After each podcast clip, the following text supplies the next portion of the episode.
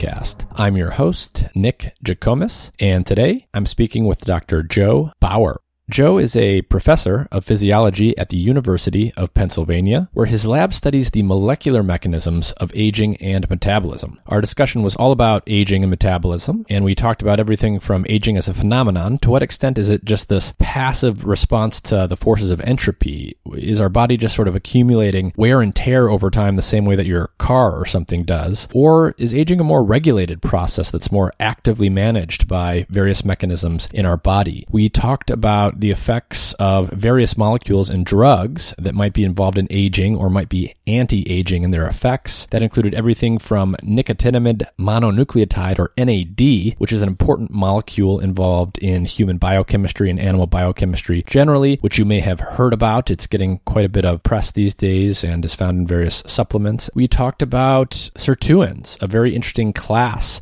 of proteins in our bodies that may be involved in the aging process. We talked about things like the drug rapamycin, which is normally used for, for certain things in medicine, but also may have anti-aging effects that people are starting to study. And we discussed resveratrol, the molecule that's often associated with red wine and may have anti-aging properties. So Joe unpacked all that stuff for us and where our current state of knowledge is with it. We talked about things that can affect the aging process, behavioral interventions that you can take to affect your own aging, uh, namely caloric restriction. We talked about what animal and other studies have shown with respect to the effects of calorie restriction on aging, and we got into some of the details there. So if you're interested in the biology of aging and how it works and some of the nuts and bolts uh, of where the current science is around what aging is and how we might be able to actually control it to actually live longer, this will be a really interesting episode to get you up to date on some of the key molecular players there and where the science is today. As always, if you enjoy the content of this podcast, please like, share, or subscribe. You can subscribe to my free weekly Mind and Matter newsletter on Substack. That comes out every week. It contains upcoming episodes, interesting research, and other things that I'm finding on the internet, as well as some other content that I'm producing and just other interesting things that I find and think are worth sharing. That can be found in the link in the episode description or at www.mindandmatter.com. You can also also subscribe to the video version of this podcast on YouTube. So if you just Google Mind and Matter podcast or my name on YouTube, you'll find it there. This episode is supported in part by Athletic Greens. Their main product, AG1, is a comprehensive and convenient daily nutrition product containing 75 vitamins, minerals, and whole food sourced ingredients with less than 1 gram of sugar per serving, no nasty chemicals or artificial anything. It's gluten and dairy free and compatible with paleo, vegan, vegetarian, and ketogenic diets. AG1 is a quick and convenient way to supplement your diet to help ensure your body is getting the nutrients it needs. It comes in powder form and you can mix it in water and drink it, or you can put it into a smoothie or a shake or something like that. I mix it into water and drink it with the first meal of each day, and it's super convenient. If you go to athleticgreens.com slash mind and matter, Athletic Greens will give you a free one year supply of vitamin D and five free travel packs with your first purchase. Their vitamin D product comes in tincture form, so you just take one drop each day. A large fraction of the population is actually vitamin D deficient, especially in winter months when we get less sun exposure, and vitamin D is super important for the proper function of the immune system and for a variety of other things. And there's even evidence indicating that vitamin D deficiency is correlated with more severe cases of COVID 19 in those who get infected. Every time I go into the doctor each year for a checkup, I'm always told that vitamin D deficiency is very common and I should be supplementing on a daily basis. So visit athleticgreens.com slash minded matter or click the link in the episode description. You'll get a free one year supply of vitamin D with your first purchase. And with that, here's my conversation with Dr. Joe Baur.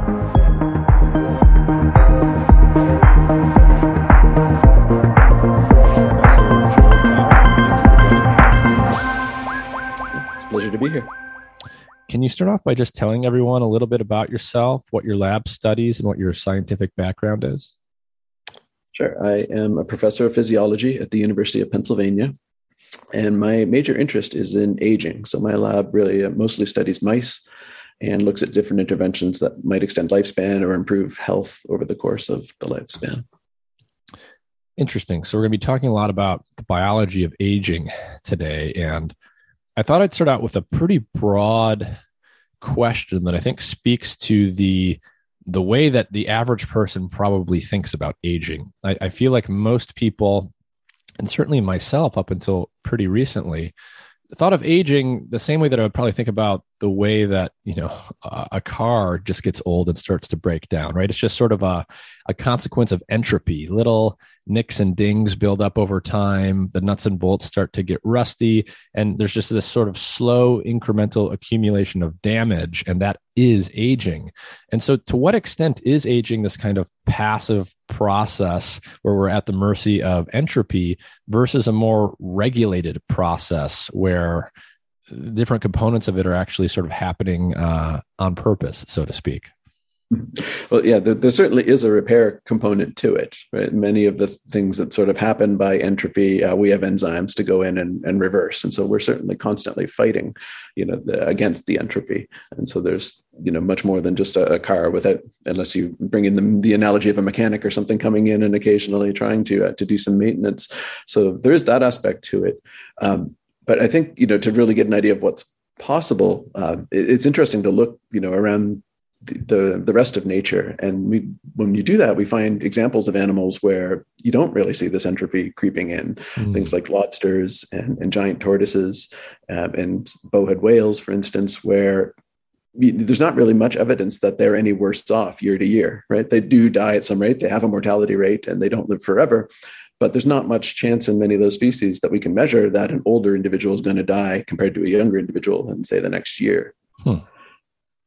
We also look at things like you know the the cells in your body right we think all oh, the cells are breaking down and, and you're getting older but it, it, sometimes is eye-opening too you sort of have this revelation that if you think about the germ cells right the reproductive cells the sperm and egg that made you you know they go back to coming from a continuous line of cells through your parents to that sperm and egg and that and that and it goes back you know to sort of the origin to the first cell right? There has been a continuous line of cells that has not died you know that has been perfectly healthy and capable of producing the next generation every time you know?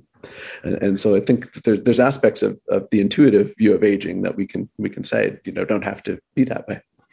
Interesting. So if you take um, if you start sampling people from the population you sample a 20 year old a 40 year old a 60 year old a 100 year old you can say with with pretty good confidence that the 100 year old has a much higher chance of dying in the next year than the people that are younger. But you're saying that there's other species where that basically isn't true. So you could take a tortoise that's twice as old as another tortoise and they've got about the same probability of death year to year? Yeah no, that's exactly. And I mean, in some cases, some of the studies, it's even looked like you know the older individuals that were larger, you know, would be more successful at laying eggs and, and actually maybe less likely to die at, at uh, you know in certain periods of the lifespan. But that there's, you know, we don't have this familiar sort of human-like mortality curve where there's an exponential increase as you get older. And you're, you know, if you if you graph it out, there's like a shoulder at the curve where mm-hmm. all of a sudden this exponential drop off occurs, and you have much greater chance of dying every year. And that, that's just not seen in some species. Interesting. And so, how do we start to think about and dissect that, do they have better and more aggressive, you know, DNA repair enzymes? Do they have mechanisms inside of their cells that we simply don't have? Do we know at all what accounts for that that kind of discrepancy between different species? I mean, we don't. There, there are a lot of people working on these types of questions, and in particular, looking at things like uh, like rockfish, where there's one genus where there are very long-lived and very short-lived members, and, and really trying to draw these contrasts. But it's not. Uh, it hasn't been completely straightforward. Uh, I mean, one thing we do see is that there's better cancer defenses in these long-lived animals. Um, so, uh, for instance, naked mole rats are kind of famous for being kind of the size of a mouse, uh, but living 30 years, where a mouse lives two or three, hmm. Uh, and they basically don't get cancer. Uh, they, have much better uh, mechanisms to suppress a cell that, that turns uh, cancerous. Interesting. And so that's that's still largely mysterious. We really don't know why. Are there even any hints as to what might be going on there? Um, there are. I'm not sure I can do them justice, and that there's still, you know, uh, uh different competing theories about sort of the extracellular matrix uh, and whether, whether it actually is able to to prevent cells from acquiring this growth phenotype um, or just the specific enzymes involved, whether the DNA repair is more efficient or they're more prone to you know, form um, a state called senescence, which is one of our cancer suppression mechanisms, right? I mean, you hopefully can kill a tumor cell, but another thing that happens is if the body detects it, a lot of these cells are sort of programmed to go into a non dividing state called senescence on their own, and that's one of the responses you get to, to toxic insults to cells. And so, having you know, more active senescence engaging mechanisms can also suppress tumors. I see, and, and most people are familiar with the term senile. We talk about you know people going senile at some point, which basically means you know they're not they're not quite their old self, um, and, and they're clearly in, at an advanced age where uh, where things just aren't running as smoothly as they they used to in their brain and in their body. Can you talk a little bit more about cellular senescence? Define it for us, and and just give people a clear sense of exactly what that is and why why has evolution uh, baked that into animals? Right. So, so it's it's kind of become a catch-all term. You know, it's it's a hot button topic even among researchers. Exactly how you define senescence. Um, so, it's been observed for a long time that under certain circumstances, um, that particularly if you express an oncogene that you know is going to drive tumorigenesis is one one cause. Uh, if you get severe DNA damage that the cell sort of concludes is too much for it to, to overcome. Um, or if you let this, a human cell divide enough times, it will reach a point where the, the telomeres, which are the ends of chromosomes, get too short. Um, and that triggers a DNA damage response. And in all these cases, you, you get a change in the shape of the cell. It kind of enlarges and flattens out, and the nucleus changes shape a little bit, uh, and it stops dividing and it stains positive. One of the earlier ways these cells were characterized was this enzyme called beta galactosidase gets upregulated. And so you can stain them blue in a tissue section. And for a long time, that's kind of the way people defined it. I mean, if you could get these blue cells, they were senescent cells. Uh, but as time's gone on, we've realized all these different ways to cause them to get senescent, you know, may have a little bit different features of those senescent cells that are produced. And sometimes you get what looks like a senescent cell that was actually had repairable DNA damage and recovers and keeps going. And so it, it's um, it is a little bit contentious to exactly define it. But in general, it is entering a non a permanent non-dividing state. I see. I see. And you know, a big I think a big area of discussion for us, generally speaking, will be just certain aspects of normal cell physiology and how that ties into you know the different nutrients and dietary components that we encounter throughout life and how all of these things intermix. Something that i know that you've studied that you know quite a number of people are talking about now and there's you know companies with products focused on uh, this molecule. There's this thing called NAD, and I know it's it's sort of a key player in the whole field of aging biology. So, can you tell us what NAD is and what its sort of uh, normal biological role is in our body? Sure. So, I mean, so it's a key player in, in biochemistry. and just the, the aging application is sort of what's what's become a hot topic now. But uh, but this has been something that's you know in, in all the biochemistry textbooks. It's nicotinamide adenine dinucleotide. And so it is a cofactor that can accept and donate electrons. And so for a lot of the biochemical transformations that you need to get food all the way processed into ATP, which is the chemical energy that your cells use, um, in a lot of those transformations, you need NAD to actually accept the electrons and then donate them at the next step or to another process. Uh, and so it's one of these molecules you can't live without. It's the product of vitamin B3. So it's, you know, sort of as people were back in the day going through what it took to, you know, to, to be able to survive this this is one of the things vitamin b3 and you need it just just to make nad I see. Yeah, no, I, I remember distinctly learning about uh, NAD, you know, all the way back in middle school and high school biology and how it tied into cellular respiration. So it's this like very, very core component of just the basic biology that runs all of our cells.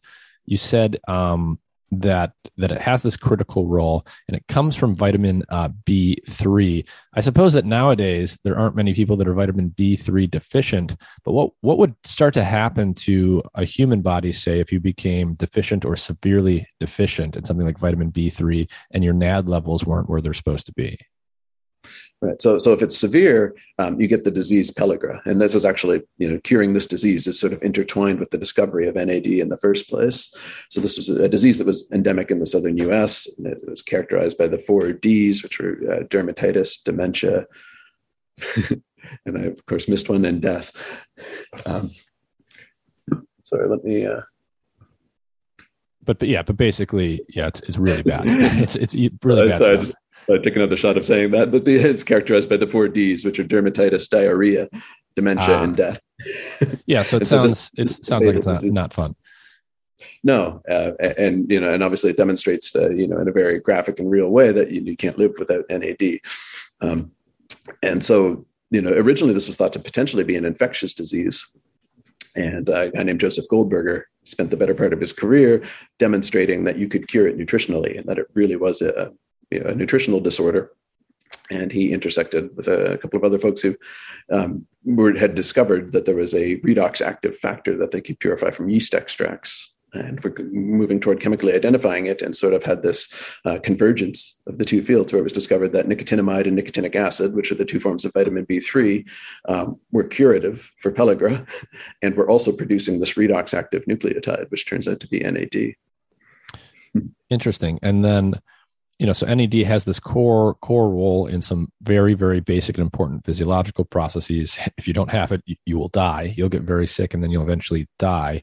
What happens throughout uh, development and the lifespan to nad do levels go up and down in different phases of life? Does it tend to decrease um, as we age? What do we know there uh, it tends to decrease as we age. And so this has been a little bit controversial. At times it's been hard to measure, and then some tissues it's not so clear it's going down. But we're getting better data now in humans to show that, as we've already seen in mice, that that in general it is going down with age. In fact, there was a, a study that just came out very recently showing pretty convincingly that uh, in, in human muscle tissue, uh, there's a, a, a drop off of NAD levels with age, and that that correlates with functional status. Mm. So, so there's obviously this correlation there, and if it's going down with age, you know, it would be very convenient that if you could replenish NAD levels, perhaps that would cause um, aging to at least slow down, or, or perhaps even reverse it. Um, is is that the case, or is NAD decline just sort of a, a, marker of other things? Is is is replenishing NAD levels actually able to causally give an animal any improvements? So in an animal, it, it can. So, so this is kind of where we are right now. And so in, in rodent models, we're giving large amounts of NAD precursors. And in many cases, that does turn out to be beneficial. So um, there's a whole a range of examples, but some of the common themes are in heart failure models. Um, you get an improvement in heart function by boosting NAD levels in rodents. Um, in Alzheimer's disease models, uh, you get improved cognition. Uh, and in diabetes, you can improve glucose handling and then insulin sensitivity. The question is, you know, right at this moment, you know, how well is this really going to translate to humans? Mm-hmm. So far, there are for some of the indications like insulin sensitivity. Um, it's not been that clear that it's going to translate. Some of the human studies have looked much less impressive than the rodent studies, uh, which has raised questions, including whether you know whether the dose translation is working. Because when you have these massive doses in rodents, you're not really willing to you know give such enormous doses scaling by body weight to humans. Uh, and and that's i think one of the questions of these lower doses that people have sort of deemed safe you know just just might not be sufficient to cause the same change in biology that you see in I rodents. See, i see. So if i'm hearing you correctly when they're doing these experiments in mice they're they're they're being pretty liberal. They're giving them quite high doses of nad or some precursor to nad and then just you know for for ethical reasons and, and, for safety and and just for being conservative in a human clinical trial you're probably going to tend to start at those lower doses. And so what you're saying is we're maybe not seeing quite the same effects in humans but that could perhaps mean we just need to use a higher dose. Yeah that's one interpretation. Well and you know the, the concern there is that the you know that the, that the safety limitations might be real as well right? That yeah. the, may not be able to go to a mouse like dose without doing something to your liver for instance. So with nicotinamide, one of the vitamin B3 forms, you know, about three grams a day, you start to see hepatotoxicity. Uh, and so there is a concern that if you do these massive doses, maybe you'll see the improvements in insulin sensitivity or whatever you were looking for, but you might have liver problems at the same time. So it's, I it's see. we see that in humans, or is that what we see in mice, the hepatotoxicity? Uh, in, in humans with oh. about, about three grams a day. I see. I see. Now, what about the mice? When you're giving them the ultra high doses um, in these experiments, are they are they also seeing hepatotoxicity? And you know it's, it's a mouse experiment so we just sort of note that or are they is it actually not happening in mice? In general it doesn't seem to be happening. Not every hmm. mouse experiment measures that but uh, yeah. but but we've really seen it. And um, it's it, it's certainly in general the mice can take much higher doses of things before their livers get in trouble. I see. And that might just be a natural consequence of them being small animals with a different metabolic rate or something like that? Yeah yeah interesting um so what um so so just on the basic topic of nad how would one boost NAD levels at least a little bit. If it's a vitamin B3 precursor, is there a straight line you can draw between the amount of B3 you're consuming in your diet and the amount of NAD that'll actually be present in your cells? Um, not quite a straight line. So, and and this is again, uh, you know, one of the things that's sort of being worked out in real time. So, you know, there's the conventional precursors, nicotinamide and, and nicotinic acid, that we're getting a lot of in our diet. You're making it from tryptophan through what's been termed the de novo pathway. That was sort of recognized afterwards that there was this third entry point. Um, very recently, uh, it was discovered that there's also nicotinamide riboside kinase, which allows a partially formed version, nicotinamide riboside, to go into the NAD synthesis pathway, kind of bypassing the early steps. Um, so that was discovered by a guy named Charles Brenner um, in 2004, I believe. And that was sort of the, the first sort of revision to these pathways that had happened in decades and decades uh, and generated a lot of the excitement that we're seeing now but supplementing because you demonstrated you could use this, this, use this form nicotinamide riboside that hadn't really been considered before And so that that's what is in most of the, the popular supplements right now and, and what's going into a lot of these rodent studies. And at the same time, some groups have started using nicotinamide mononucleotide, uh, which is an intermediate in the synthesis pathway. That's what gets made inside the cell from nicotinamide riboside. Um, and again, bypasses those early steps, which can be energetically problematic and can be rate limiting. Uh, and so, with both of these compounds um, in rodents, you can get much more effective boosting of NAD levels and when they uh, when they boost NAD in rodents, how long as, as like a percentage of lifespan? You know, are they giving it for a few weeks or months, like a good a good solid chunk of the mouse lifespan? And what kind of effects do you see on longevity in, in some of these experiments to do with NAD in rodents? Right. So, so there's there's only been two longevity experiments done, right? So the vast hmm. majority of in rodents is on different measures of health and disease models where there's lots of positive data. Uh, the first study that was done for lifespan was a really small study starting late in life um, and showed a couple of weeks extension, which was statistically significant and sort of mm-hmm. created the dogma that this was going to work. Yeah, I suppose, NIH, for, I suppose for a mouse, right? They're only living what, 12, 18 months or something like that? Yeah, I mean, typically uh, two to three years. Okay. So a little bit longer than that if they're held, if it's, you know, they're under optimal conditions. Um, so these guys were two years old, I believe, at the time they started the nicotinamide riboside and they lived a few weeks longer. So it was you know maybe a few percent of the lifespan, but statistically significant. Um, but then the NIH intervention testing program recently did this. This is a a uh, large program that was created by the NIA to test people's suggestions for things that might extend lifespan. So nicotinamide riboside was one of those suggestions, and this multi-center group did it, and they didn't see any any improvement in lifespan hmm. um, starting from a younger age and with a larger number of animals. Um, and so it's that's at the moment that that's where it stands. It's unlikely that these are extending lifespan overall. Mm-hmm. And and I suppose you know when you get you know there's so many like supplements and new products coming out tied to this this and other stuff all of the all of the the hot molecules in the aging world i suppose it's just very very fundamentally difficult to get human cl- human clinical trial data on this because it would require you to run an extremely extremely long and and difficult trial. Um, with that being said like what are, is there anyone attempting to do long-term trials in humans that might measure these types of things to do with longevity um, no, there aren't at the moment. I mean, there are many trials starting up, and, and, and not all of them are registered publicly. So there, there may be some some longer term ones uh, intended, or sometimes people sort of envision extending their trial if it looks positive, and, and you're trying to drag it out for these longer term measures. But this is a real problem for you know for things that are like this that are sort of nutraceuticals and aren't you know uh, developed by a big pharma company. You know, there's probably I think the Office of Dietary Supplements is estimating something like four thousand different supplements available Hmm. And you can imagine it's just impossible to test all of those in a in a rigorous way. And so it's easy for people to sort of keep pointing out again and again. There's not sufficient evidence to recommend this supplement or that supplement. Um, but there never will be unless something changes about the system. We'd basically have to switch the military budget and the NIH budget to even hmm. start to approach this. I see. Um, what about this this other group of molecules that I've heard about called sirtuins. What are these things and how do these tie into aging? So, sirtuins are, well, maybe just to get into that topic, I should say the other aspect of NAD metabolism we haven't really talked about is it's um, it has this redox function that's its sort of primary core function. It's also a co-substrate for some different classes of enzymes. So there are there are enzymes that actually break NAD down, don't just give it electrons, but break down the backbone as part of their activity. And sirtuins are one of those classes of enzymes. There's a couple others called PARPs and CD38 uh, that that people study for their for their own activities. But there's some question about whether when you change NAD levels is part of the reason it's beneficial or harmful because you're changing the activity of these enzymes as well. Interesting. Um, and and so, so, why have these become like so famous in, in aging biology? Hmm.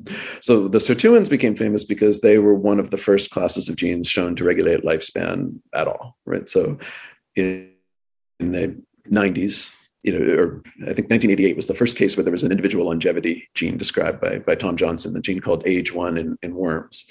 And so that was sort of the, the moment when people realized that changing one single gene really could control lifespan. It wasn't that you needed to have hundreds of thousands of, or not hundreds of thousands, but thousands of genes interacting, you know, to, to get a change in overall mm-hmm. longevity. Just one gene could do it. And so Cynthia Kenyon discovered DAF2 a little bit after that and sort of reinforced this idea. And then uh, Lenny Guarente's lab, so Matt Kaeberlein and Brian Kennedy were in that lab at the time and uh, came up with sirtuins as something that could control the lifespan of yeast.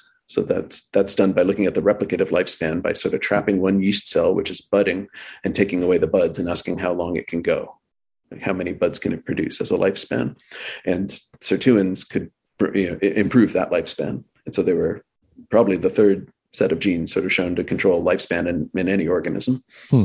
And I mean, yeast, flies, worms, mice what what are in, in any model organisms that people work with what what to this uh, to date have been some of the most dramatic life extension results? Like are you is anyone able to tweak one of these things and improve lifespan by 10% or are people you know doubling the lifespan of of worms and yeast and things like this?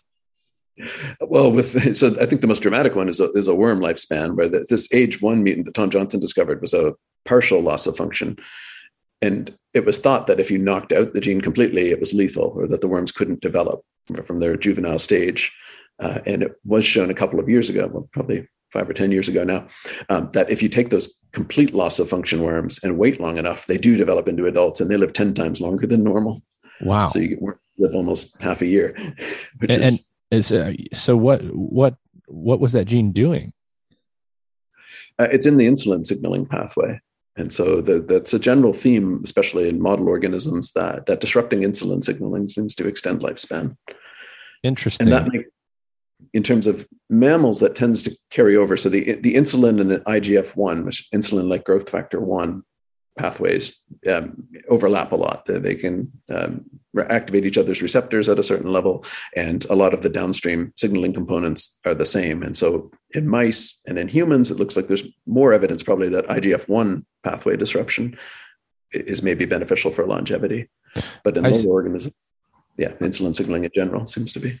I see. And could you just could you just give us a sort of insulin 101 here? What is the basic biology of insulin? What is its normal physiological role, and how does you know from there we can probably build on some some of it further.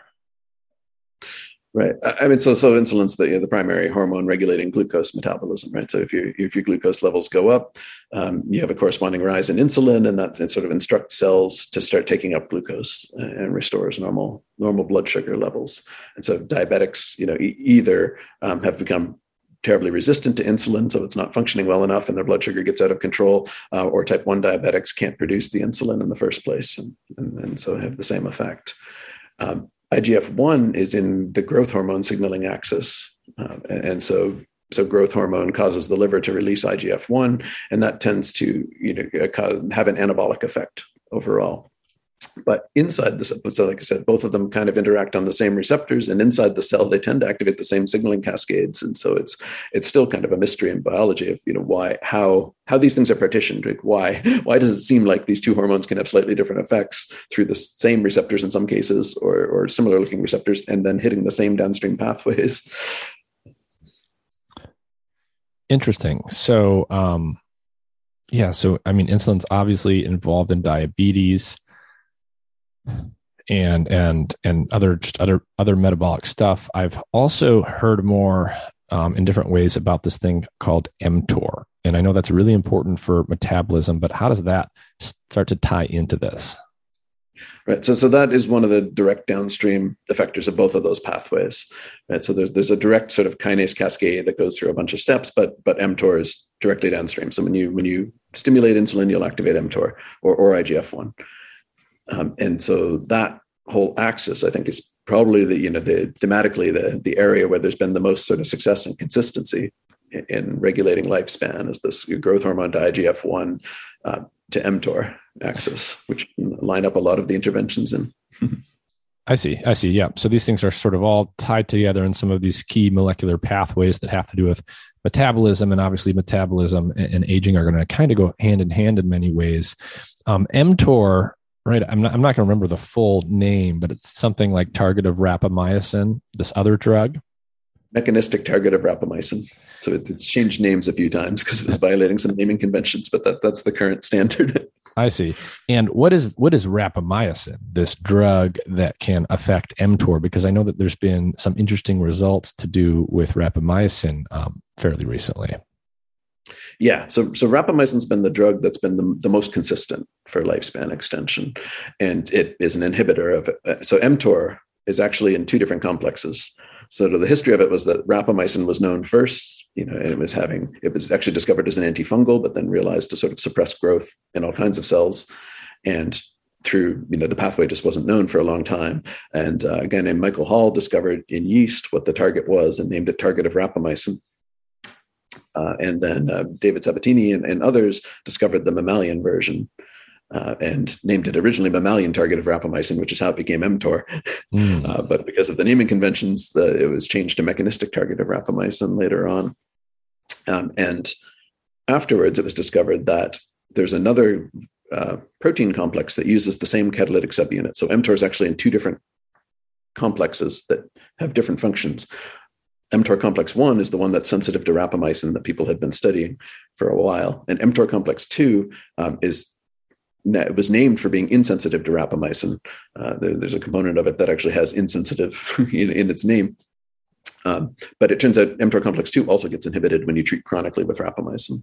Uh, and so actually both of them are probably playing a role in the in the effects of rapamycin when you treat long term. So when you activate this mTOR pathway versus when you suppress it, like high, high, high level, what are the overall effects? Is one of them sort of growth, promoting metabolism, promoting, yeah, and, no, exactly. and one of them? I gotcha. Yeah, mTOR, mTOR is kind of the decision point in the cell. It's a node that decides whether the conditions are right for growth. And so, missing a lot of different things. If you're missing amino acids, or you're missing growth, you know, factor signaling, or glucose is low, lots of those things you can dominantly cut off mTOR signaling and mm-hmm. shut it down.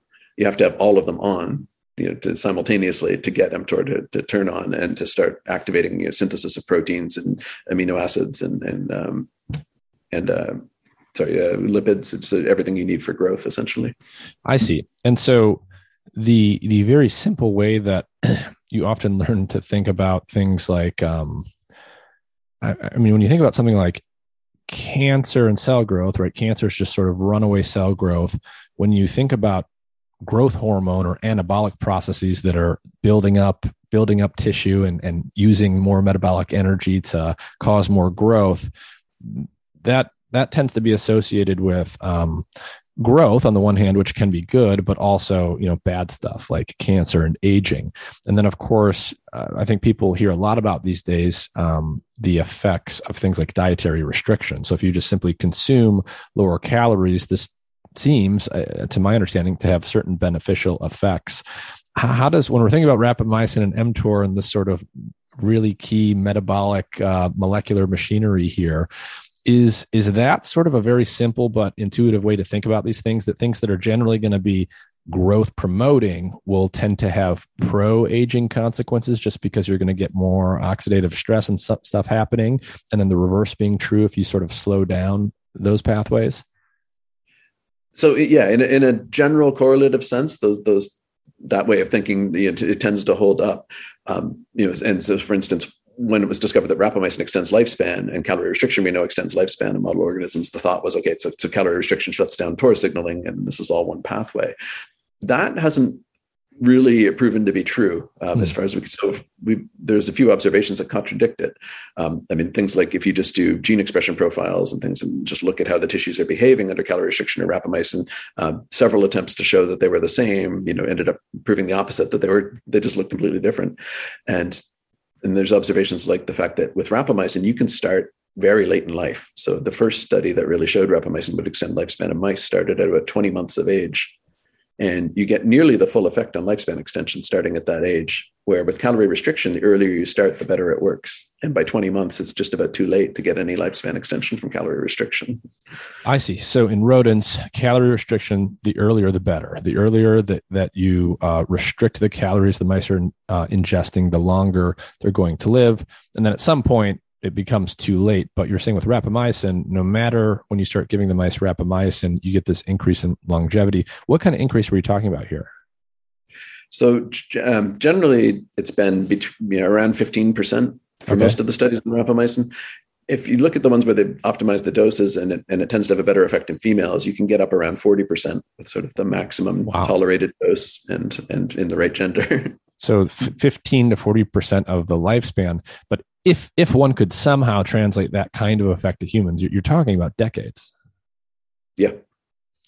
Interesting. And so what what else do we know about rapamycin? Um, I vaguely remember learning that it's also immunosuppressant. Does it have any, any other uses, like clinically, for for other things? So the two things that it's been used for. I mean, one, one is an immunosuppressant, and, it, and it's still used sometimes for, you know, particularly for transplants to, to uh, prevent rejection. Um, it's also been used as an anti-cancer drug, and in most cases, the tumors have developed resistance pretty quickly, and, and so it's kind of been abandoned as the front line for a lot of um, tumor types.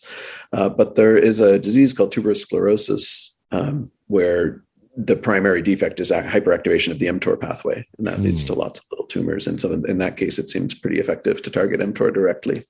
Um, and so, it's you know, kind of in rare tumor types, still being used as an anti-cancer drug. I see. So, so if uh, rapamycin has immunosuppressant effects, you know, under controlled conditions, you can probably you can probably prevent mice from getting sick pretty easily. But could there be could there be consequences to do with that immune suppression to using something like rapamycin, where you know, on the one hand, you're you're seeing this um, this good aging effect, but are you more susceptible to to infection? Potentially. So the, the mice seem to be i mean you are, that's one of the consequences you see is, is more more infections. Uh, there's also you know, mucous membrane defects that patients on rapamycin get. And so the the big discussion among people interested in rapamycin for longevity right now is whether you can lower the dose whether you can change the timing of the dosing regimen to kind of eliminate some of these side effects and still have some potential benefits. And there are studies, for, for, instance, at the Mayo Clinic, they've had an ongoing study with low dose rapamycin in healthy volunteers. Um, the one major paper that they published that was positive out of that was showing that the, there was an improved response to vaccination among those people you know, compared to elderly people who were not on rapamycin. You got a, a more robust um, uh, vaccination response for the flu vaccine. Hmm. Interesting. And so it's actually you know, not uniformly immunosuppressive. It's more people tend to use the term immunomodulatory now. I see. I see. Maybe bacterial infections, you know, are, are more of a risk, but maybe you know, particularly if you have a, an older immune system that's a, a, little bit senescent, that the rapamycin treatment actually makes it function better. Mm, interesting. I wonder, you know, what what the general, what some of the general connections between immune system activity overall and aging might be. Um, naively, you know, I might I might think to myself that. Um, you know every time every time there's an inflammatory event every time you get an infection or whatever the immune system has to respond and and turn on. And you know all of these inflammatory processes get instigated. And on the one hand that's good because it can handle something like a like a, an infection or or help heal some kind of tissue damage. On the other hand whenever this happens right you know too much inflammation from too long can be bad and there's there's pretty much always some kind of collateral damage right? So there the immune system very much uh, to anthropomorphize it wants to be turned on when it's needed but but not but not when or, but but not beyond when and where it's needed.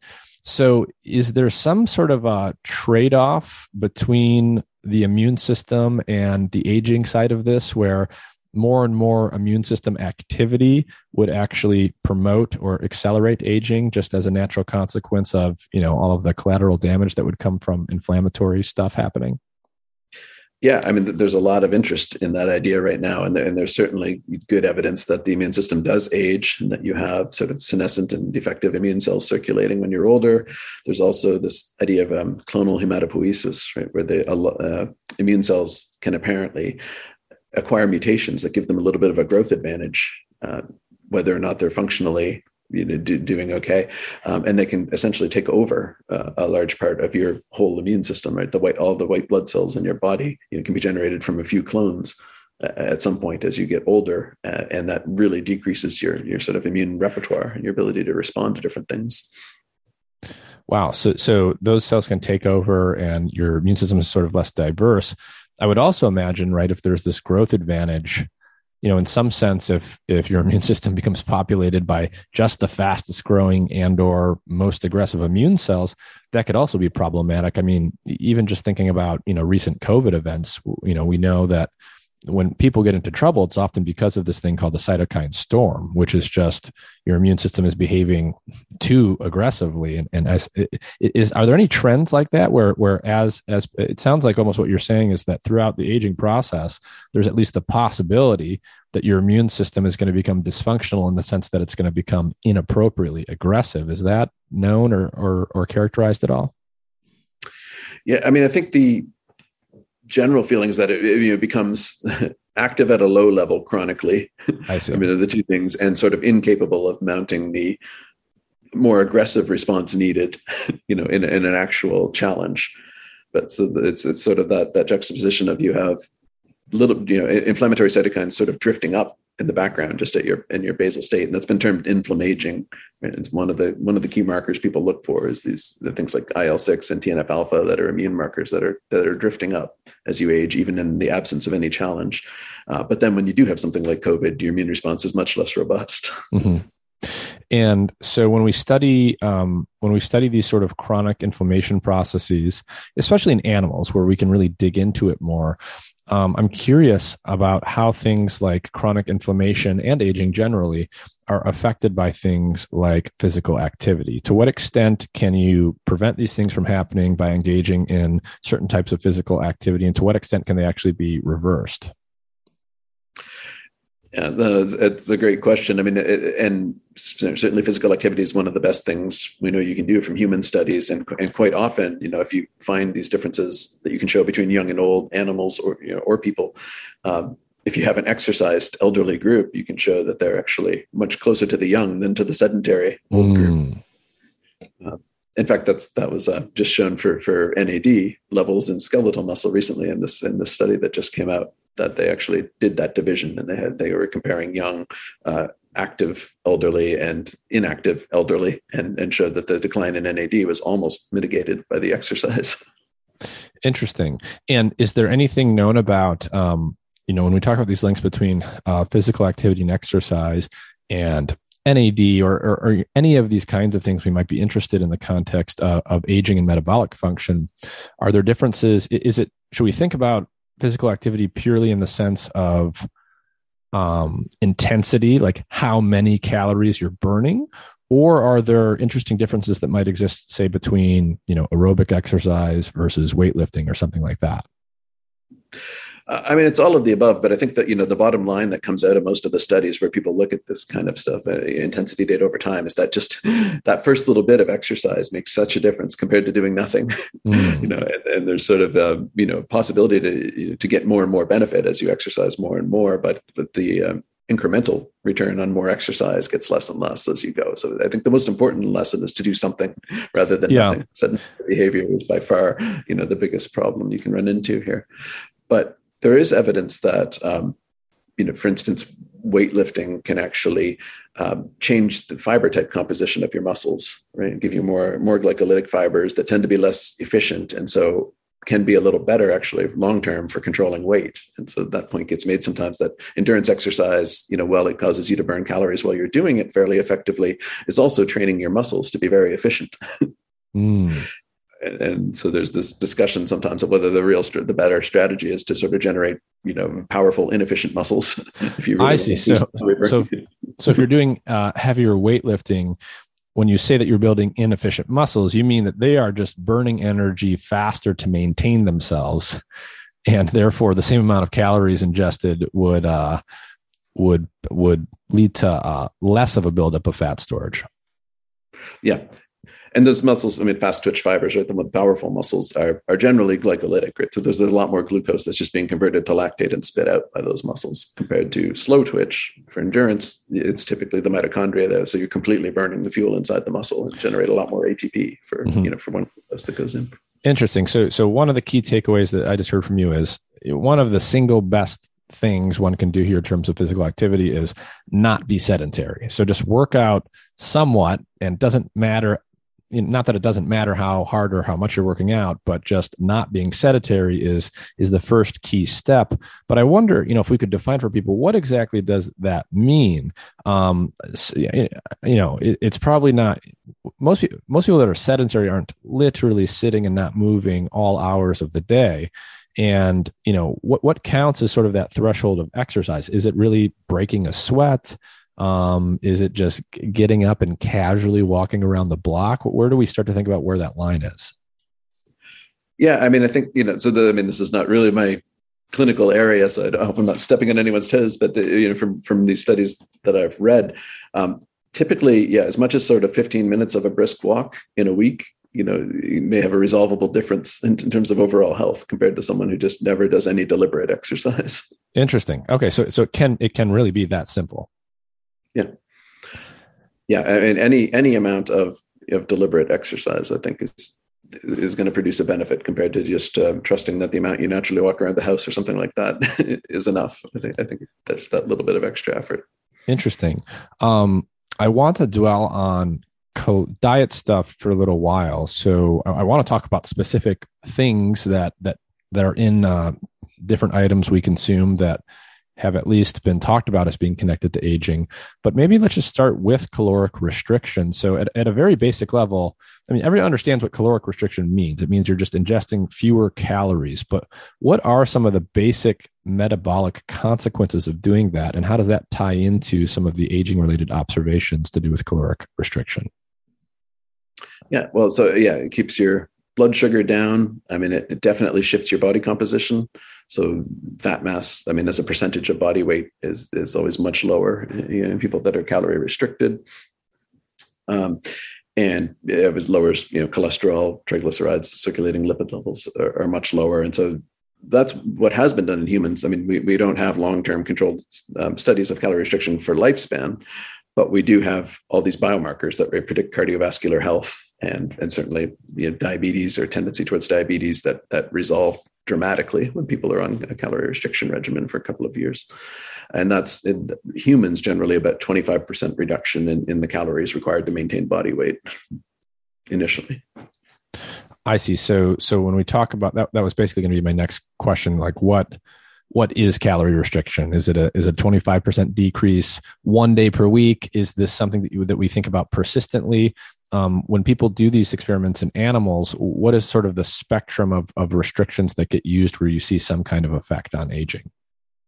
Right. So, so what's what's been accepted as sort of the standard protocol for animals in the field is a 40% reduction in calories, uh, maintaining adequate vitamins and minerals. And so um, you would, and that's done daily. So you have a control group where you're measuring their food intake, and the next day, the calorie restricted group gets 60% of what that control group ate. Mm. Again, you know, knowing approximately what that's going to be, typically you would have supplemented the vitamins and minerals, so they're getting a full 100% dose of those, but the, the caloric content of the diet is 60% lower, or sorry, 40% lower to make to get you at 60% of normal and i'm going to do my best here to try and connect like animal studies to what a human might expect here but you know i think if you were talking to the average person eating the average uh, what we'll just call american western diet certainly we're getting a lot of calories um, and i can imagine that uh, a 40% reduction in calories is still perfectly manageable amount of food that, that one is getting um, are the uh, when people do the mouse experiments would you say that the the mice that are eating the full diet are having uh, just enough of what they need as a mouse to stay alive, or are they ha- are they having quite large diets? Is that forty percent reduction taking you down to something where it's like, oh, oh wow, I'm I'm really eating a lot less, and I'm constantly going to feel hungry and wish I had more, or is it uh, what you might call a manageable amount of calories? No, well, so for the mice, it's definitely taking them into a range where they constantly wish they had more. And so, in fact, when I you see. give them that 50% of normal daily calories, they eat it within three to four hours. Mm. Right? So they, they just keep eating until it's gone.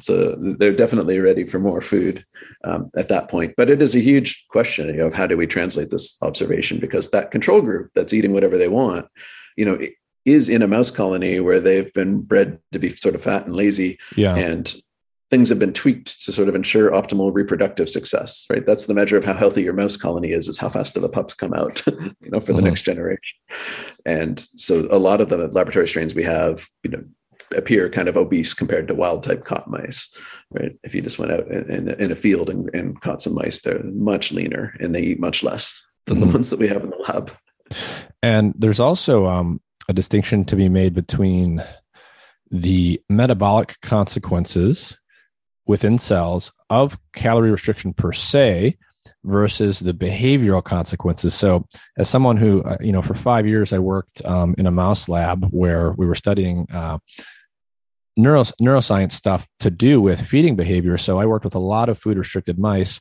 One of the first things you notice about a mouse that's food restricted is they really want to eat. And so they are constantly moving and searching and digging for food. So how much of the consequences of calorie restriction have to do with the uh, the, the underlying met, met, metabolic shifts per se versus the fact that the organism is now just more active?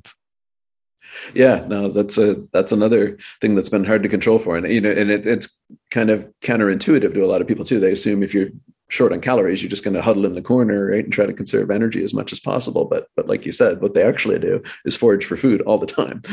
They're moving around. Um, so what i can tell you is that you know people have done side by side comparisons of calorie restriction and exercise mm. or even combinations of both.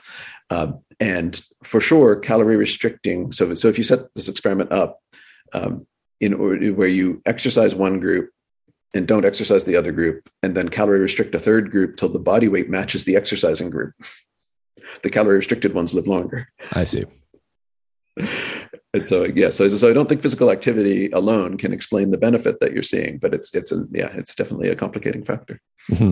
and just to tie a couple of these threads together now you know i imagine that when calorie restriction is done it it has an effect on some of those mtor mtor pathways and insulin pathways that we are speaking up about before so what does that look like it's not as dramatic as as you might think right hmm. i mean i think have done some of these experiments looking at TOR signaling in calorie restriction, expecting it to be just shut off, right? To look like rapamycin treatment.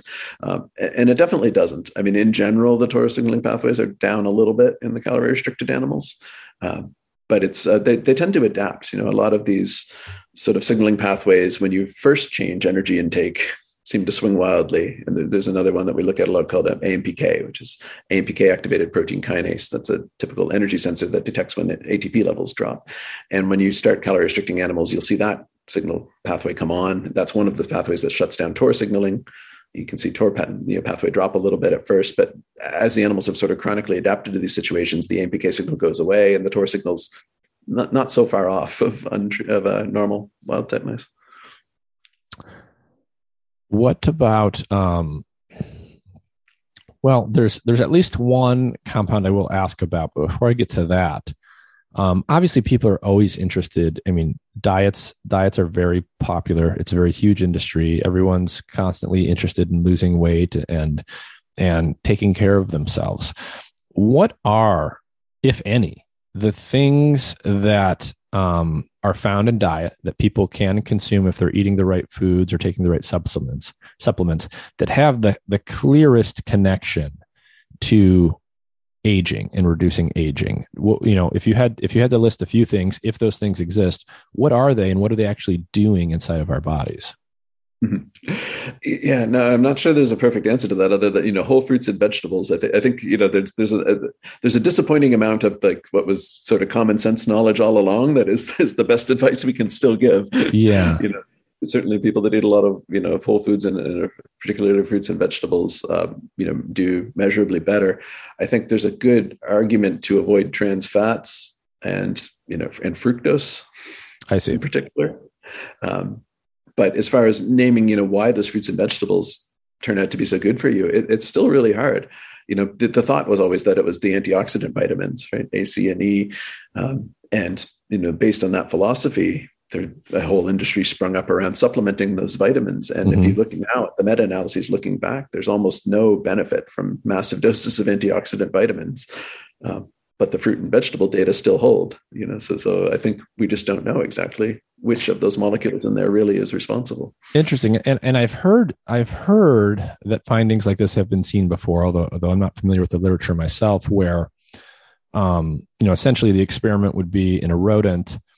Um, you give two rodents the same diet basically. They're going to consume the same number of calories and the same uh, menu of nutrients but one of them is getting those nutrients through supplementation and the other one is getting it just through the the actual composition of the diverse diet it's given and you tend to see that the the latter mouse is healthier right the one getting everything from like the the basically the whole food diet is doing better in terms of overall measures of health than the one that's getting the same amount of calories and the same nutrients, but through the the sort of individual supplements. Is that is is there any validity validity to that?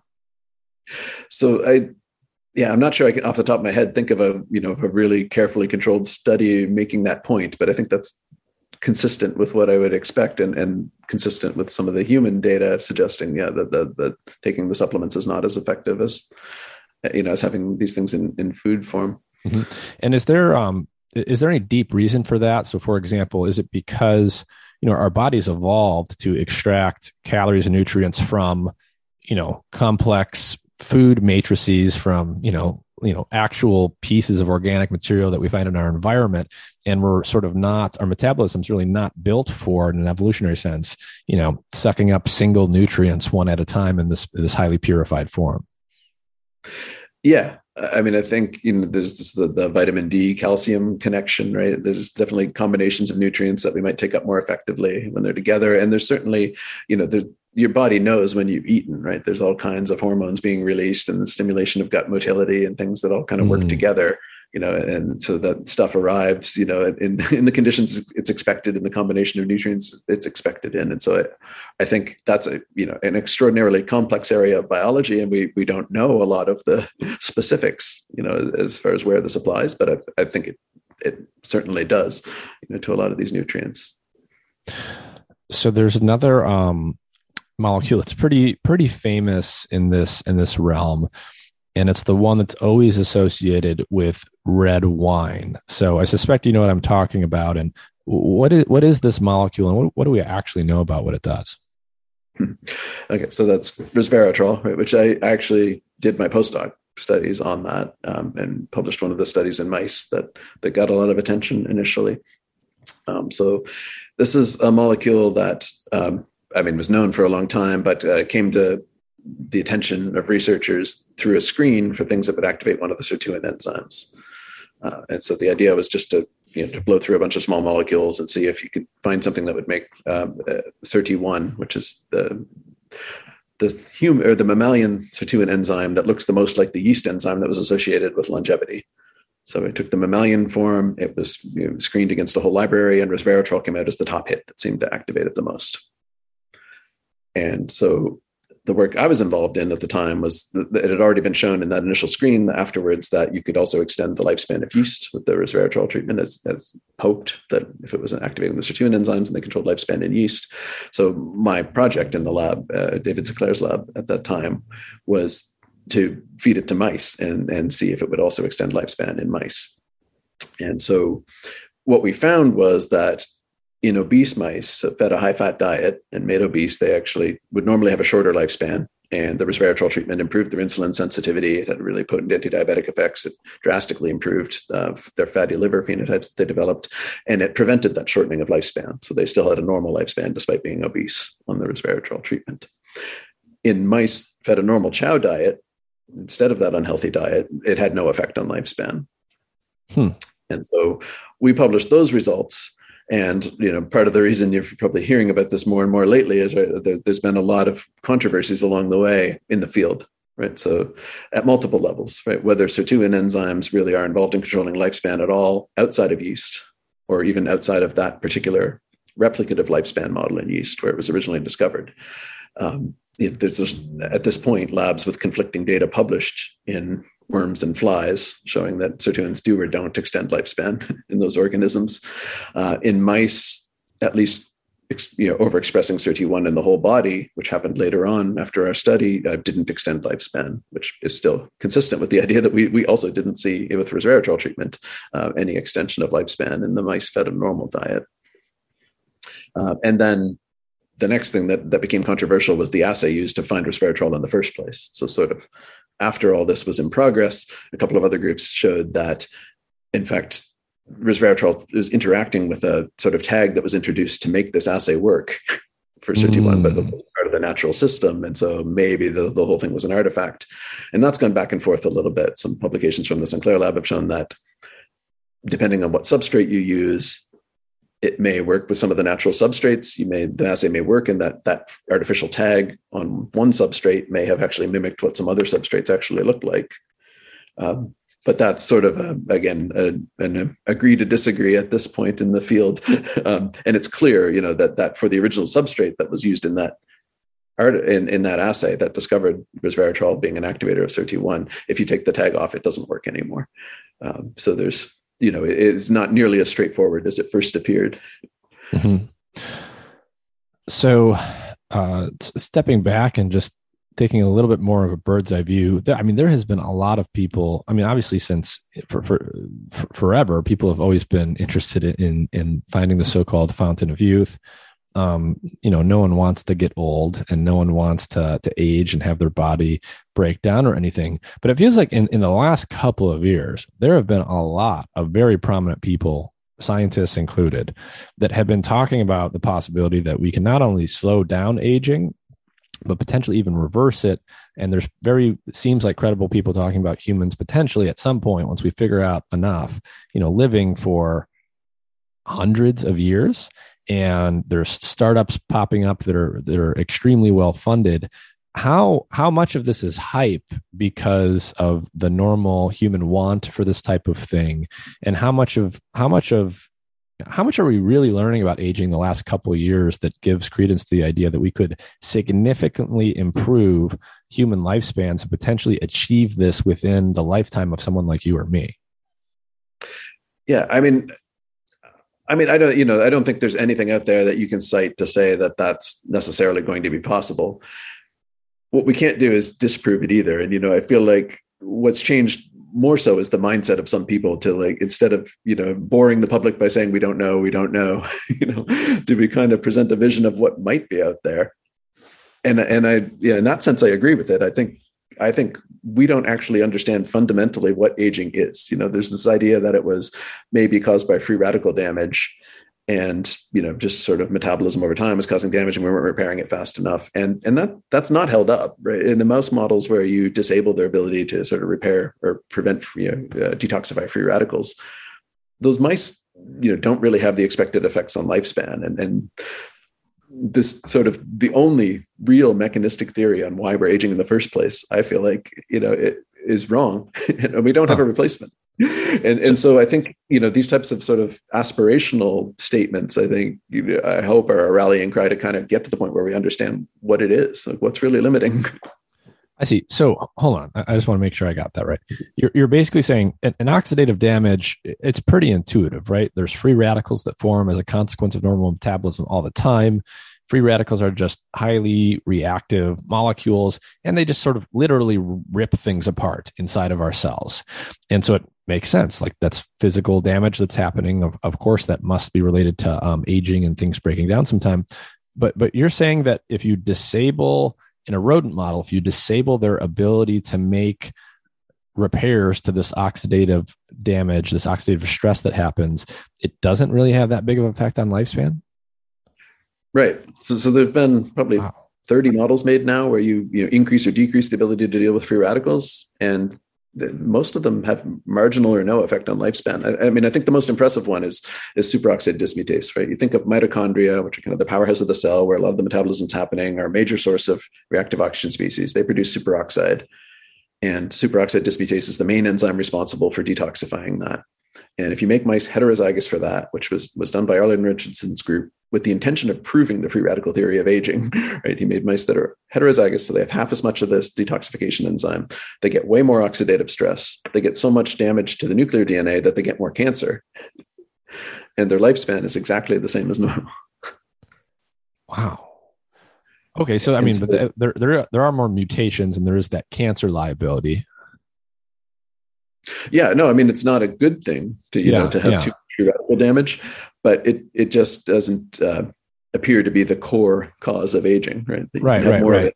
Yeah, there must be much more to the story than that. So, what are I mean, I don't know. Can you sketch for us like what are sort of the main what what mm-hmm. what are some of the main uh, threads of thinking on what the the major um, the major mechanistic players in aging could be? I mean, one one of them is this oxidative stress idea, but you've just told us, you know, at the very least, it's not it's not the major driver. It seems, at least in mouse models.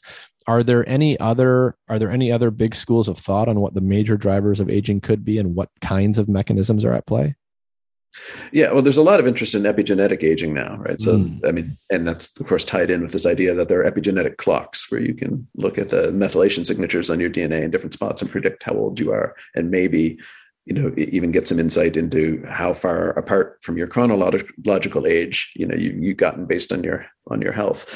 Um, and so the thought there as far as aging is that you know that there are a lot of epigenetic marks that are controlling gene expression and sort of telling a cell how to be the right type of cell and that maybe over time some of those are getting lost the problem is this is where it's it's so insidious right? Trying to get away from the free radical theory because you want to say that things like free radical damage would cause you to lose those epigenetic marks but you almost you have to bite your tongue and try to you know you can say that some of them could be lost just due to cell replication um, which is a reasonable hypothesis and that so i think i think that that is one of the theories that's intact at the moment that, that, that you may just lose some of the epigenetic information that codes cells how to do their job um, and eventually they become a little bit blank you know mm-hmm you get to more of a generic cell phenotype where they don't perform their functions exactly right.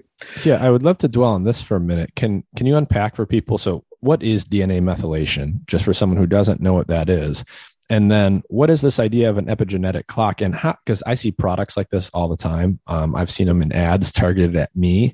Right? You you give a you know a, a swab of your saliva or whatever, and apparently this test is going to tell you your biological, uh, your true biological age versus um, uh, your your calendar age. So you know if you're not taking care of yourself, the idea would be you know maybe I'm a 34 year old, but from the perspective of my uh, DNA or some other part of my bio- biology, I, am actually uh, physiologically like a 40 year old. What are these clocks, and are those things actually accurate?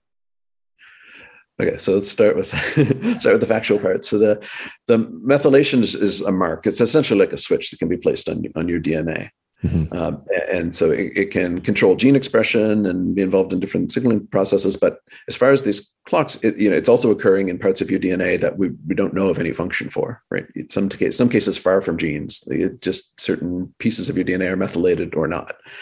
And the person who came up with with a lot of this uh, clock dogma in the first place was a guy named Steve Horvath, who's really a, a statistician by training and was looking at these methylation marks and mm came up with a combination of them that seemed to be able to predict the chronological age of, of, people that the samples were taken from.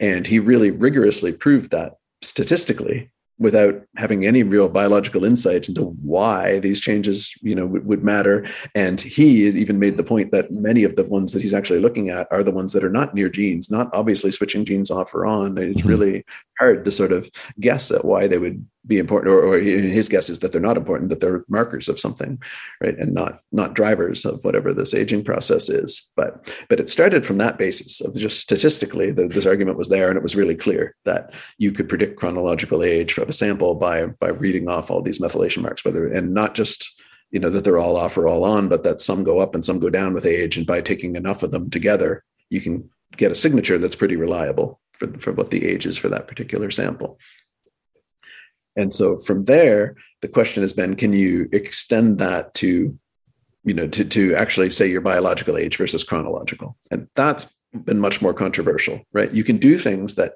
uh, change the way the clock reads out, right? If you set it to, you have this system where you can predict someone's age and you can ask them to say calorie restrict or fast or something and then measure it again and it looks like they're a bit younger but whether that's truly has any under you know, biological meaning is, is what's really causing all the controversy right now right? There's some some groups sort of pushing that idea that you've moved the clock so it looks like you're a younger person therefore you've rejuvenated yourself. And other people saying like you know those methylation marks don't mean anything. We have no idea. You know there's no basis for making that claim. I see i see. So so in terms of where the science is at right now you know if, if i had a clock hanging in my room um, I could physically go and, and turn the dial back an hour and be like, look, it says it's an hour ago um, but it's not clear whether or not I've actually turned back the clock or, or I'm simply fooling myself and, and it's still noon instead of 11 a.m.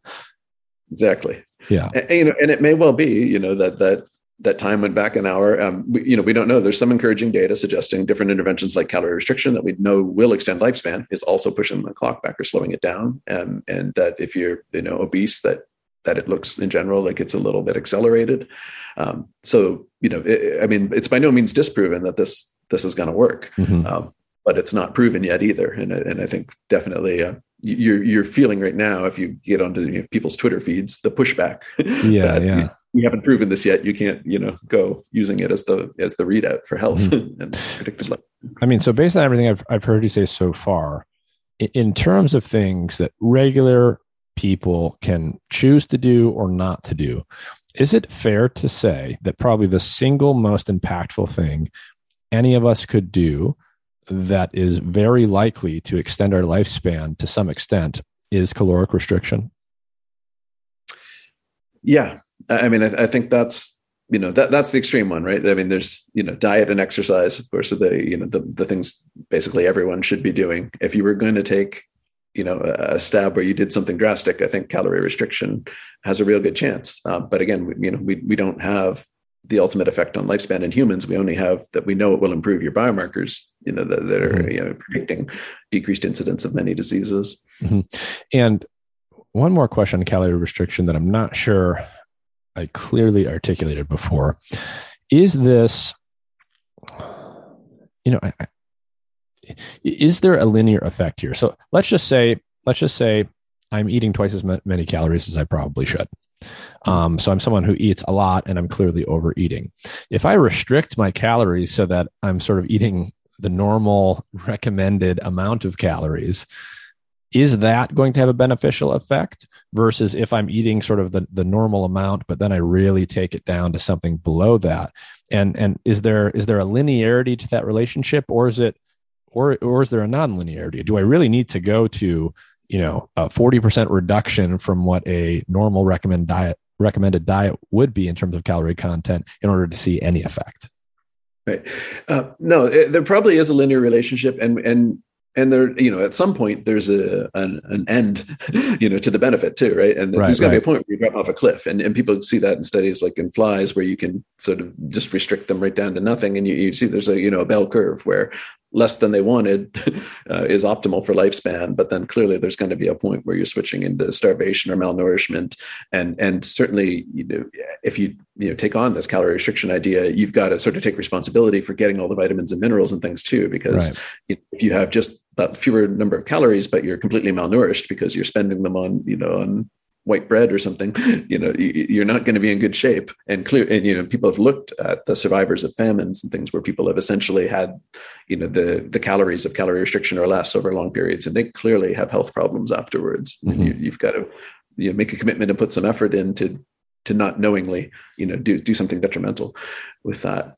Um, the other thing I'll say is even in the mice, um, you know, it varies by strain and by gender, you know, wh- mm. where that optimal point is. And so there have been some studies done recently where 20% calorie restriction has been compared to 40%. And in some mice, the 20% works much better. And so you can imagine you might already be over the starvation point going to 40% as a human. Most of the human studies have been 25%. um, and so in these calorie restriction studies, is it always um, is it always a constant calorie restriction like you're taking the mouse and then for the entire span of the study or the span of that mouse's life it's on this calorie restricted diet, or have you have people seen any benefits from in, intermittent calorie restriction? Like if you just take a day a, a day long or two day long fast, but you're only doing it for those one or two days and then eating normally outside of that, do you see that similar, same kind of effect? Yeah. So, so all of the above. People have tried all kinds of these regimens. I mean, the, the one I described is kind of what was the standard, you know, was the benchmark people measure other things against. But um, for instance, it became quite common to do calorie restriction where you do three meals a week. Um, so it's you know 60% per day but so on monday and wednesday you get two days worth of food and on friday you get three days worth of food uh, which you can probably imagine is due to technicians not wanting to come in on the weekend uh, and it's been shown that you know, taking that approach you can also get lifespan extension that looks pretty equivalent to what you get with the uh, you know, with the daily feeding there um, one of the oldest regimens is, was every other day feeding so in parallel to this sort of 60% of calories people have instead been doing food every second day um, and if you measure the food intake of those mice, it depends on strain again, or whether it's mice or rats, but typically they're eating 90% of the calories that the other group is eating. And in, especially in rats, that can extend lifespan in some cases more than the, the uh, 40% restriction every day. In mice, we've found that the 40% restriction tends to work better than the every other day feeding. Um, I see. I see. It depends, but but in general, if you're calorie restricting with any pattern, there often is some kind of uh, longevity effect that, that you see. Yeah. And, and, you know, people have, like I said, tried all different configurations trying to isolate what the different effects are. And clearly, uh, there's a main effect of, of just of, of calorie intake. You know, pretty much whatever you do, if it results in a reduction in calorie intake, that can get a benefit. But there also, you know, is accumulating evidence that just just fasting may be enough. That that if you so people do like the every other day feeding regimen where they extend the time with food by a few hours and try to get that last 10% of calories back into the animals so they're really eating the same overall calorie intake but having this big fasting period and still seeing some benefit on hmm. lifespan hmm. interesting interesting i wonder if you know I, I mean i'm just speculating at this point i wonder if that's simply related to the um you know, if you think in evolutionary terms, um, you know, animals almost never have perfectly consistent access to food. They're always, to some extent, going through through bouts of real hunger and food deprivation and bouts of of you know food intake. Is the body yeah. somehow just expecting that kind of pattern? No, yeah, I mean, intuitively, I mean, your metabolism, you know, going from a feeding to fasting transition, you reverse a lot of things about your metabolism, and you, it can certainly, uh, it makes intuitive sense. I think uh, that that your body would be used to to having these cycles, and that you know it, that you know, sort of holding it in the fed state indefinitely, you know, could really cause some long term problems. Hmm. Yeah, it almost um, it almost reminds me of what you said about being sedentary, where it's like if you're just not moving all the time, that's the real issue. At least get up and do that sort of 15 minutes of focused exercise to to switch your body at least that little bit. I mean, it sort of feels like there's an analogy there, right? Like, okay, if as long as you just take a little bit of time to let your body get hungry, um, you know, maybe maybe that's better than nothing at all. Yeah, no, I think that's there's definitely a I think maybe an aspect of sort of pressure relief, you know, that just needs a little of something like that, like you said. So, um, so what is your lab working on right now? What are some of the most interesting questions that you guys are pursuing today? Uh, so the lab's mainly focused on on NAD. Um, there've been a couple of different areas that we've been working in. One of them is is trying to discover you know how NAD gets localized within the cell. So, so one of the the issues in this whole field right now is that we know a lot of implementation studies right where you just fill the body with NAD precursors and NAD levels kind of go up and and we see some benefits sometimes and other times we don't depending on the system, but we really don't know where in the first of all which cell types are important for a lot of these effects. And then even within the cell there's different compartments of nad right? It's it's actually inside enclosed inside many different organelles and we don't really know which organelles are getting more nad if it's all of them or if specific ones are responding or responsible for what we see and so one of the key ones is, is the mitochondria right a lot of the mm. key metabolism that's going on and, and uh, atp generation is happening inside the mitochondria and they have an nad pool inside that's separate from the rest of the cell and so my lab for a while has sort of been focused on demonstrating that they do take up NAD from the cytosol, so from the surrounding part of the cell. That, that's how they get it. They don't make their own, or they at least if they do make their own, in many cases it's it's a minor contribution to where they're getting it. They're mainly taking it up from the cytosol, and and sort of identifying the transporter that does that. So we recently did. It was a, an orphan transporter called just given the systematic name. So it was called SLC 25A51, uh, and there was nothing, you know, no scientific literature on this transporter at all, except that it had showed up at a couple of screens as something that was essential. The, the cells would die if you deleted it. Mm. And so we were able to show that that is actually what's mediating the uptake of NAD and now our labs you know engaged in trying to discover you know what the consequences of that are. So if we block this pathway so that we then give supplements but you can't get the nad into the mitochondria do they still have any beneficial effect? Ah i see. Or if this gene's up or down regulated in the first place is that doing something? So we see for instance if you look in databases of, of tumors this gene does show up as one of the ones that's predictive of you know poor or better outcomes for different tumor types and in particular it's it depends on where, where it comes from but in the kidney it stands out that it's actually beneficial if you have high expression of this gene and kidney tumors are kind of famous for relying on glycolysis for not using their mitochondria for mm. energy generation and so in the kidney you can imagine if you if you switch this gene on and you force them to jam all the nad into the mitochondria and they'd be revved up but the cancers don't like that pathway for growth they're relying on it on it working uh, in the cytosol. Uh, you can see maybe that that would actually be a beneficial thing um, you know, to, to rev it up in that type of tumor. But in other tumors, you might want to inhibit the pathway where they really are dependent on their mitochondria. And so we're, yeah, really looking for applications for this right now and, and, and seeing what basic understanding we can squeeze out of it. Interesting. What are some of the major areas that that the the field of aging biology in general is working on right now? Are there one or two sort of big questions where there's a lot of activity and a lot of labs pursuing things aggressively? Yeah, I mean, I, I, so I think clocks, as we already sort of touched on, I think there's there's a lot of labs you know, developing new clocks and, and really trying to get you know more insight into how much biological meaning they really have at the end of the day. Uh, I'd say the other big area is um, senescence. So the, the cells that we touched on earlier. So it's um, again, Jim, Jim Kirkland uh, spent a lot of times looking for compounds that could selectively cause those senescent cells to die and has been pretty successful in identifying some different combinations. And those have actually gone through a series of mouse trials and are already uh, now now in humans.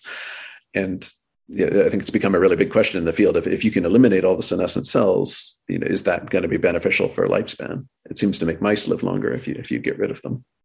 Hmm. And I, I, I just feel like, given the subject matter, um, I should ask this kind of question. You know, given who you are and what your expertise is, and your knowledge of the science here, and obviously your knowledge that that we all share of what people get exposed to uh, by product marketing. Um, is there anything you know? Is there anything that that in particular that you or don't do beyond the obvious, making sure that you're eating a healthy diet, making sure that you're getting some exercise. And the thing that we haven't talked about is, is probably relevant here, getting adequate sleep. Is there anything that that you do that you at least hope or think is likely to have a positive impact on how your body is aging? Are you buying any supplements that you think, you know, the evidence is strong enough that hey, it's it's at least worth a worth a shot to to take this stuff?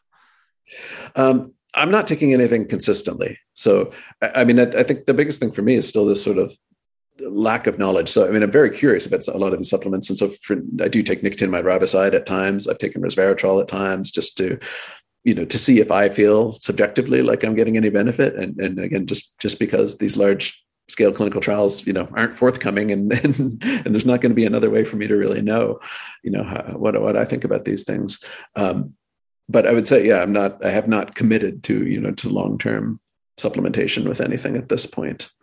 Um, I just whenever I get on the subject, yeah, do remind myself to eat a little healthier to, you know, to make sure I'm getting that exercise a little more regularly. Um, but but uh, yeah, with supplements, I'm, I'm still uh, experimenting a little bit out of curiosity, but not committing. Got it. Well, Professor Joe Baur, we've gone over um, a lot of interesting stuff here so I want to thank you for your time. Are there any final thoughts you want to leave people with um, on things that you, you think are worth re-emphasizing, things that you think people might want to know if they're interested in aging biology, or or even resources that you might point people to if they want to just learn more about the field um, if they're interested? Um, well, one thing I probably uh, didn't work in and maybe should is uh, just to emphasize the the quit smoking part of living longer. that is certainly you know the, the one intervention anyone who's smoking can can take to uh, to have a, a, more immediate and dramatic effect on, on their predicted lifespan than anything else right now. Um, and no, I'm not. Uh, yeah, I think other than that, you know, uh, just like I said, I think uh, you know to eat healthy, make sure you exercise, like you you said, get uh, get good sleep, and um, yeah, the, I mean those are really the key things. All right. Well, Professor Joe Baur, thank you for your time. All right. Thank you.